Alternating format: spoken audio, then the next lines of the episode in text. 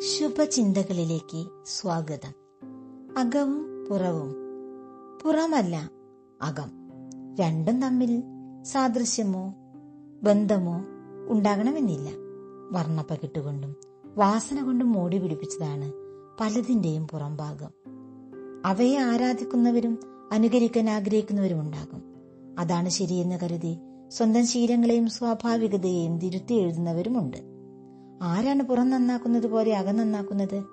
വീടിന്റെ പുറംഭാഗത്തെ പെയിന്റിംഗ് ആകർഷകമാക്കണം. അകത്ത് ഇത്തിരി ഭംഗി കുറഞ്ഞാലും കുഴപ്പമില്ല. പൂന്തോട്ടത്തിന്റെ എല്ലാവരും ശ്രദ്ധിക്കുന്ന ഭാഗത്ത് വർണ വൈവിധ്യം ഉണ്ടാകണം ഉൾഭാഗത്ത് അല്പം കളവളർന്നാലും പ്രശ്നമില്ല. വാഹനത്തിന്റെ പുറത്തുള്ള ചെറിയ പോറൽ പോലും മിനുക്കിയെടുക്കണം.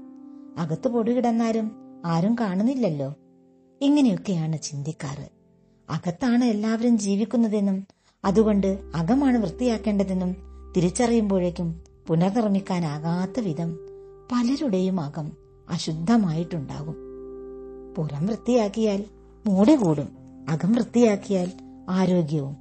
പുറത്തറിയരുതാത്ത കാര്യങ്ങൾ ഒളിപ്പിച്ചു വെച്ച് വീർപ്പുമുട്ടുന്നതിനേക്കാൾ ശുഭകരം പുറത്തുള്ളവർക്ക് കൂടി കണ്ട് ഇഷ്ടപ്പെട്ട് പിന്തുടരാൻ പറ്റുന്ന വിധം അകം ചൈതന്യമുള്ളതാക്കുന്നതല്ലേ?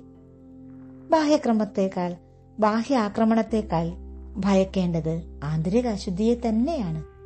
അകത്തേൽപ്പിക്കപ്പെടുന്ന മുറിവുകളിലൂടെയാണ് എല്ലാ നാശവും സംഭവിക്കുന്നത്.